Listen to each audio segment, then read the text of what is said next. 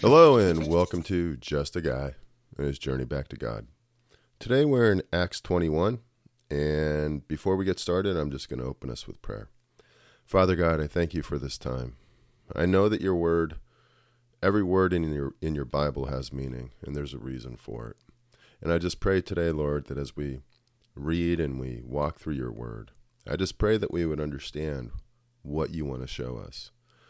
If it's the bravery, the commitment of Paul, if it's the relationship he had with you, knowing that you were with him, I just pray that our hearts and our minds would be open to you as we read.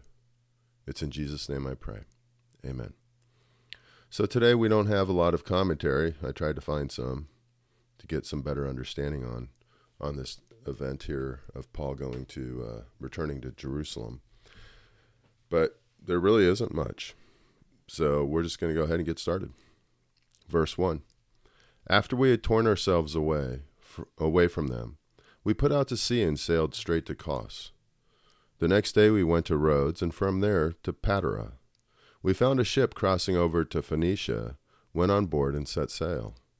After sighting Cyprus and, and passing to the south of it, we sailed on to Syria. These guys went really far, and what's amazing is these ships weren't very big, and they always stayed within sight of land because they just weren't big enough to be out in the open ocean. We landed at Tyre, where our ship was, was to unload its cargo. We sought out the disciples there and stayed with them seven days. Through the Spirit, they urged Paul not to go on to Jerusalem. When it was time to leave, we left and continued on our way.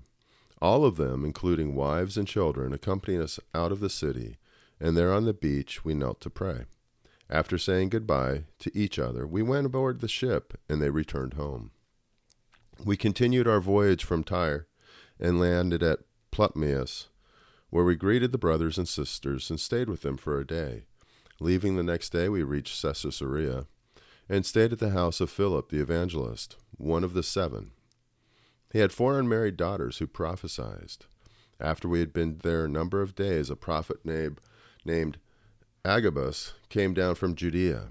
Coming over to us, he took Paul's belt, tied his hands and his feet with it, and said, The Holy Spirit says, In this way the Jewish leaders in Jerusalem will bind the owner of this belt and will hand him over to the Gentiles. That's a pretty uh, dramatic way of making a point, right? When we heard this, we and the people there pleaded with Paul not to go up to Jerusalem. And you notice that the Holy Spirit didn't tell him not to go, he just said this is what's going to happen. Then Paul answered, "Why are you weeping and breaking my heart? I am ready not to be I am ready not only to be bound, but also to die in Jerusalem for the name of the Lord Jesus." When we would when he would not be dissuaded, we gave up and said, "The Lord's will be done." After this, we started on our way up to Jerusalem. Some of the disciples from Caesarea accompanied us and brought us to the home of Mnason, where we were to stay. He was a man from Cyprus and one of the early disciples. When we arrived at Jerusalem, the brothers and sisters received us warmly. The next day, Paul and the rest of us went to see James, and all the leaders were present. Paul greeted them and reported in detail what God had done among the Gentiles through his ministry.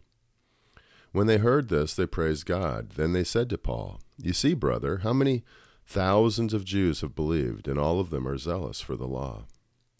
They have been informed that you teach all the Jews who live among the Gentiles to turn away from Moses, telling them not to circumcise their children or live according to their custom, our customs. What shall we do? They will certainly hear that you have come, so so do what we tell you.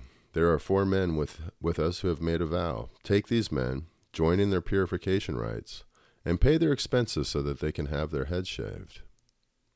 Then everyone will know there is no truth in these reports about you, but that you yourself are living in obedience to the law. As for the Gentile believers, we have written to them our decision that they should abstain from food sacrificed to idols, from blood, from the meat of strangled animals, and from sexual immorality.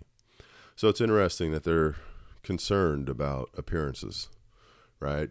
That Paul is telling the Gentiles, hey, you don't, you know, you really don't have to, and the Jews even, you don't have to follow customs anymore.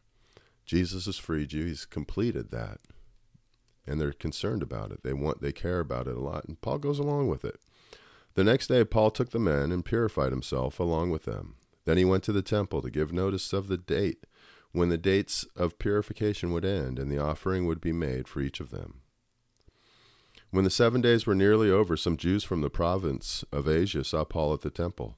They stirred up the whole crowd and seized him, shouting, Fellow Israelites, help us. This is the man who teaches everyone everywhere against our people and our law and this place. Wait a second. Fellow Israelites, help us. This is the man who teaches everyone everywhere against our people and our law and this place. And besides, he has brought Greeks into the temple and defiled the holy place. They had previously seen Trophimus, the Ephesian, in the city with Paul and assumed that Paul had brought him into the temple.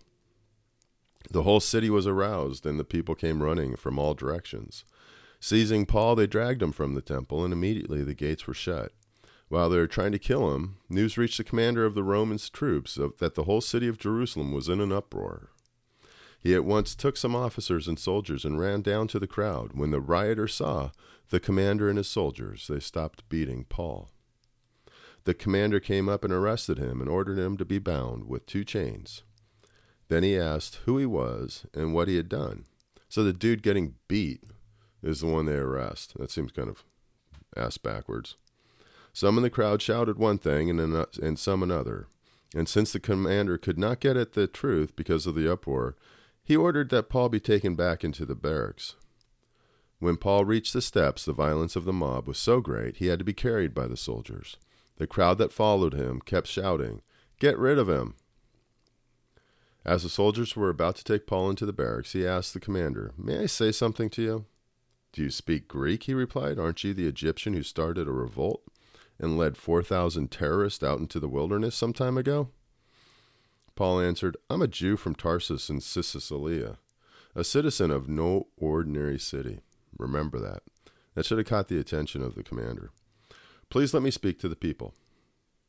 After receiving the, the commander's permission, Paul stood on the steps and motioned to the crowd. When they were all silent, he said to them in Aramaic, and that's where the chapter ends. tomorrow we'll find out what the rest of the story is and how it goes. Anyways, with that, I'm just going to wrap us up and close us with a word of prayer. Father God, thank you for this day and thank you for all that you've done. I'm grateful for who you are. I'm grateful you love me and that you care. And I just pray that you'd be with us today as we go about our day and that we would keep our minds and our hearts focused on you and that we would continue to pray and be close and listen to you. It's in Jesus' name I pray. Amen. Thank you for joining me at Just a Guy and his journey back to God. Have a wonderful day.